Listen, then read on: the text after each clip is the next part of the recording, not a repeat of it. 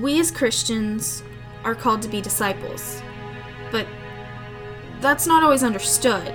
That is, to be a Christian is to claim the name of Christ.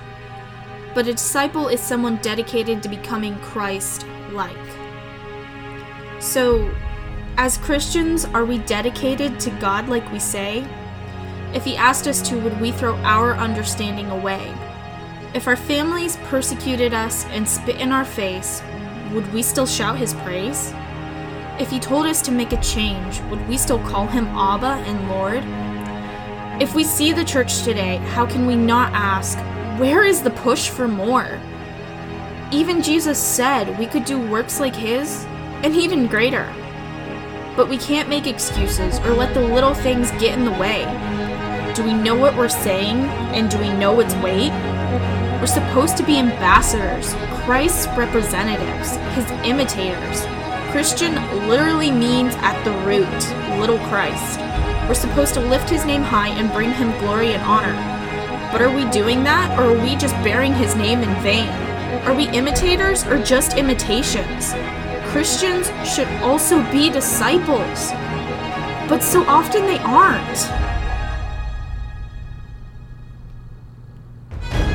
We actually dedicate our time to God because He is worthy? Do we spend time with Him because it gives Him glory?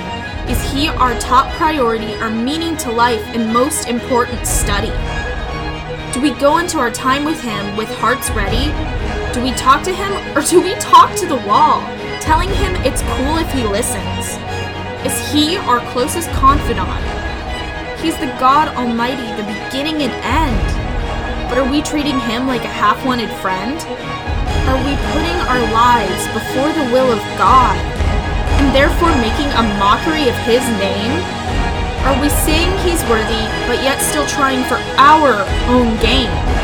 Is he truly our Lord and most important supply? but he is merciful and just. But he's also interested in his own glory. Would we be proud of the praise we bring him? Or are we just wasting our time and his?